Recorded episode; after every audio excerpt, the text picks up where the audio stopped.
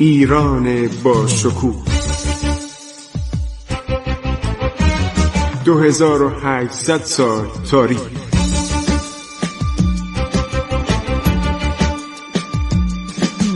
عبور از تاریخ.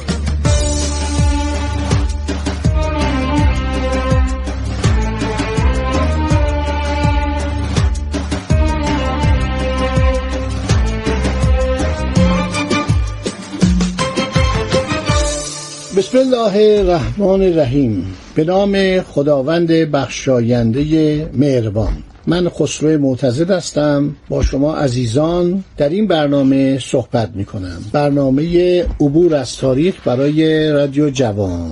خب هر شود که یکی از منابع خوب تاریخ دوران شاه سلطان حسین و سقوط اصفهان زبدت التواریخ تعلیف محمد محسن مصطفی که این شرح حال تمام سلاطین صفویه رو داره و در این باره صحبت می‌کنه. در یکی از این صفحاتش و داشته نوشته که بعد از آن که محمود مردود داخل اصفهان شد شاه تماس میره قزوین.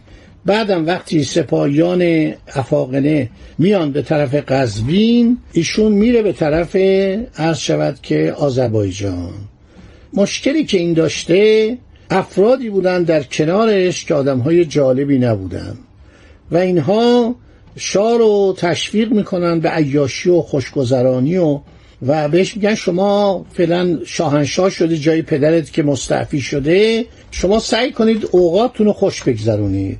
تاجگذاری براش می‌کنن که بعد قزوین رو از دست میدن ولی مردم غیرتمند قزوین اشغالگران رو تنبیه می‌کنن و چهار هزار نفرشون رو می‌کشن. بعد ایشون دوباره از قزوین میره به طرف تبریز بعد راهی تهران میشه و خیلی آدم بیخیالیه.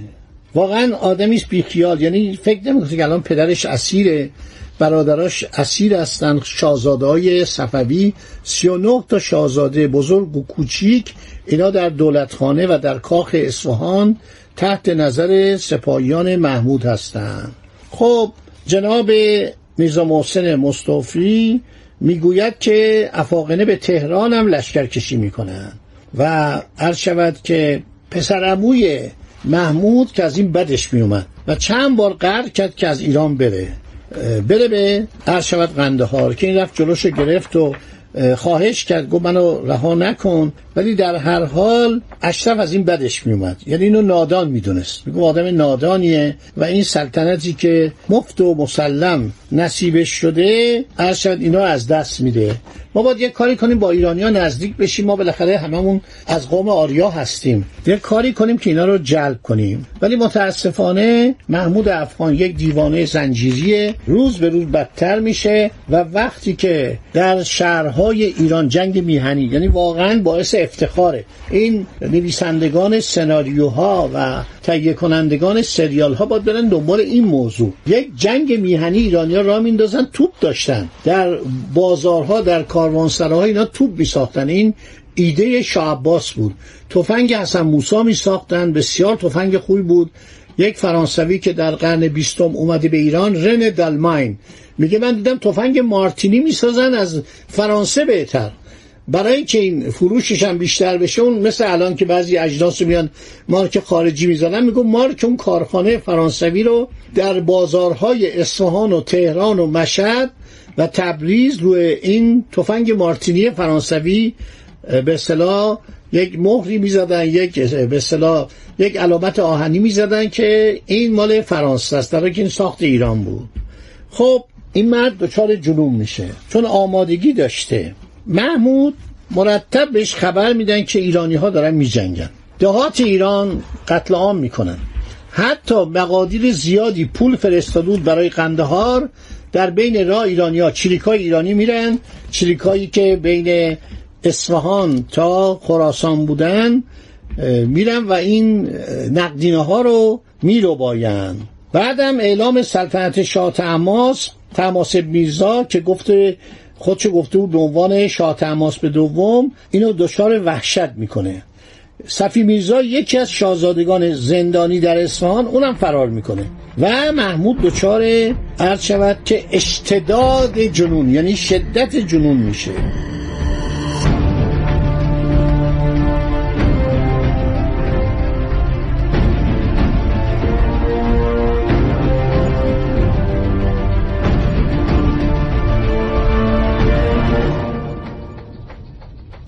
خیلی جالبه که ما کمپانی هند شرقی هلند روز به روز داره گزارش میده که چه اتفاقاتی میفته. شاه تماس یک سفیری میفرسته که با کشتی بره هندوستان و اسم کشتی های هلندی هم همه رو نوشتن.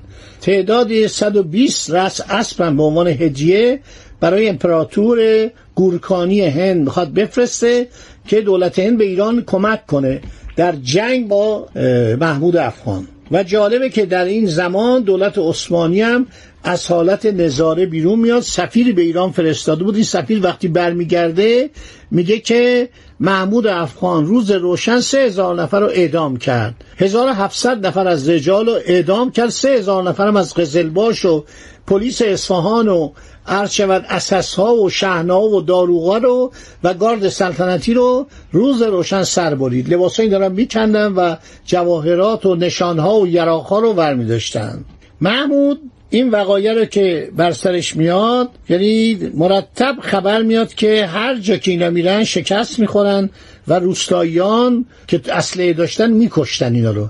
چریکای ایرانی قدرت خودشون نشون میدن. همونطور که در ماجرای اسکندر بعد از اون شکست اولیه و فضاحت بار واقعا بر علیه دولت یونان قیام کردن دولت سلوکی و بلا به سرشون آوردن. شما می‌دونید که دولت سلوکی بیش از 80 سال در ایران دوام پیدا نکرد و نابود شد و کلمه یونان از فرهنگ ایران محو شد. اشکانیان که می‌گفتن فیلوهلن یعنی دوستار یونان وقتی ساسانیان اومدن آثار اشکانی رو از بین بردن. خب این اتفاقات در دوران مغول هم میفته عرض شود که ایرانی ها مبارزه می‌کردن و مبارزه بسیار عالی می‌کردن. در دوران مغول هم که شما می‌دونید که سربداران چه بر سر مغول ها آوردن و نابودشون کردن. محمود دچار جنون میشه. اکل و شرب و راحت و خواب را ترک می‌گوید. عقلش خفیف شد. کروسینسکی میگه. به وهم و وسوسه خود تابع شده اثر جنون بر وی ظاهر گردید. او را به مشایخ افاقنه سپردن.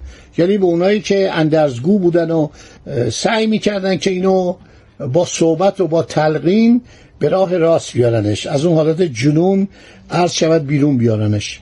چهر روز در چله نشسته.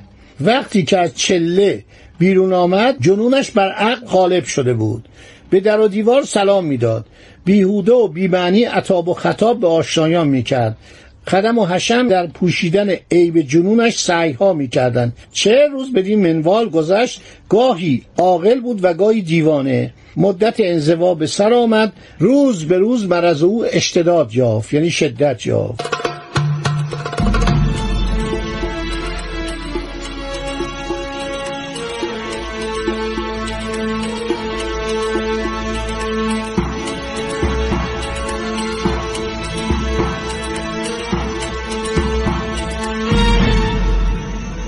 خب حالا یه اتفاق میفته اینو می‌برن توی اتاق تاریک حتی از کشیشان مسیحی از کشیشان ارمنی از پزشکان از تمام توایف کمک می‌گیرن و در اطراف امارت مجاور حرمخانه سلطنتی یک عزلتگاهی براش درست می‌کنن.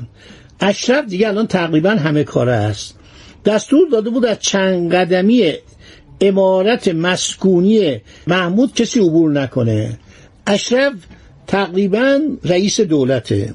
قراولان و نگهبانان افغانی که دستارهای بزرگی بر سر داشتن با شمشیرهای برهنه در جلوی امارت مسکونی محمود پاس می‌دادن فکر کن بیچاره شاه سلطان حسین هم یه چند تا امارت اونورتر با 39 تن از شاهزادگان از پسران عرض شود که از نوه خودش اقامت داشت. یه آدم بیچاره مفلس مفلوکی که یک لقمه غذا بهش می‌دادن و اعتنایی کسی بهش نمی‌کرد. یعنی بدبختترین پادشاه ایران بود. حتی به مراتب به نظر من از لوی شانزدهم که مدتی در زندان نگرش داشتن بعد گرفتن گردنش رو زیر گیوتین زدن بدبختتر بود. حتی عرض شود که از نیکولای دوم پادشاه روسیه که فرستادنش به اکاترینبورگ. در اونجا چند ماهی نگرش داشتن بعد با خانوادش قتل عام کردن. این بیچاره تر بود. سکوت مطلقی عرض شود که بر این امارت مستولی بود اینا رو این خارجی ها نوشتن ها. این نمایندگان کمپانی های هند شرقی هلند و انگلیس و کشیشایی که می‌رفتن می‌گفتن بیا براشون دعا بخونید صلیب رو سرش بگیرید شاید این جنونش پایان بیابد صدای عجیبی مثل زوزه مثل ناله عرض شود که از این عزلتگاه محمود به گوش می‌رسید. گاهی جیغ می‌زد فریاد می‌زد. یا حالت جنون و حالت وحشت داشت. قراولان افغانی صدا رو میشنیدن گاهی زیر گوشی با هم صحبت می‌کردن. بعد این عربده که می‌کشید گاهی از به فریاد به این قرص می‌دادن دوا می‌دادن شربت می‌دادن. قرص که به صورت مثلا یک گردی بود به این میخوراندن که کمی بخوابه. وقتی عربده می‌کشید لرزه بر اندام قراولا از شود میافتاد. همه تعجب می‌کرد می‌گفتن خدا این چرا اینقدر دیوانه است؟ گاهی ساکت می‌شد.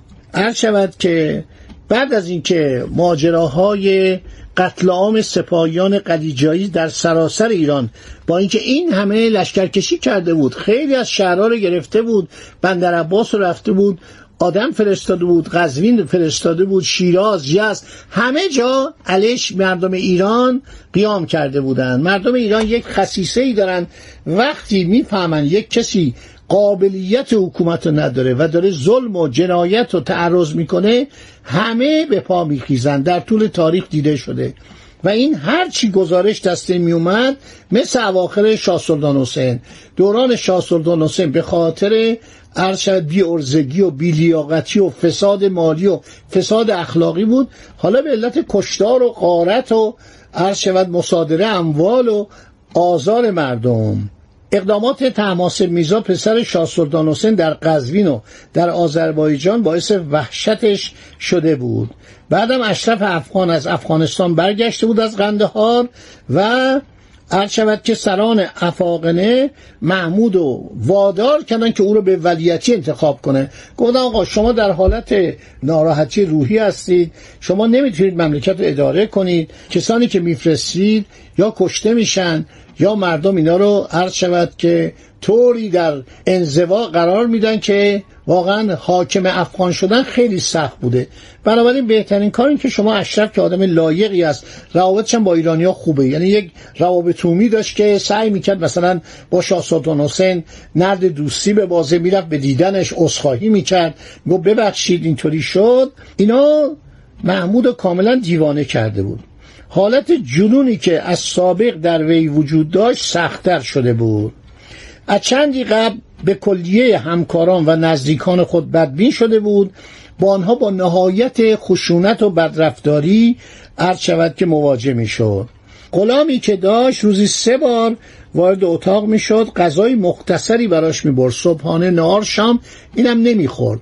بعد از سه روز که محمود در امارت حرمخانه به طور انزوا زندگی می کرد عرض شود که نگهبانان صدای پایی شنیدن. پرسیدن چه کسی جرأت کرده؟ به ما دستور دادن که هیچ کس نباید به امارت اعلی حضرت محمود افغان نزدیک بشه. اشرف افغان رو دیدن. اشرف به زور از سوی عمرای قلیجایی به عنوان ولیت ایران تعیین شده بود. اشرف با عده از نوکران خود به امارت نزدیک شد. نظامیا یعنی سربازان افغانی تعظیمی کردند جلویشو در چند قدمی امارت گرفتن اشرف غلام مخصوص محمود رو احضار کرد و به او گفت به اعلی حضرت اطلاع بدید. اعلی حضرت حالا دیگه اعلی حضرت شده. اعلی حضرت زل اللهی اطلاع بدهید من برای کار لازمی می‌خواهم شرفیاب بشم. غلام محمود گفت قربان من میترسم ایشون منو می‌کشن. اشرف گفت فضولی نکن و برو و این پیام منو به اعلی حضرت زل اللهی برسان. محمود مشغول خواندن وردی بود و سرش را مانند دیوانگان به اطراف تکان می‌داد. غلام تعظیمی کرد پیام اشرف خان را رسانید. والعزت ولیت محمود نخست مانند مجانین قدری او را خیره نگاه کرد سپس از جای برخاست و فحاشی کرد فشای رکیک. مگر نگفتم مرا راحت بگذار؟ به طرف او حمله ور شد. قبل از که غلام بیچاره بتواند فرار کند گردنش به چنگ محمود افتاد. با ضربت کارد سرش قطع شد. اینجا رو داشته باشید تا برنامه بعدی. تا براتون میگم چه اتفاقی افتاد چه جنایتی این جانور کرد و چگونه سی و نه شاهزاده رو سر برید. حالا بهتون میگم. خدا نگهدار شما تا برنامه آینده. عبور از تاریخ.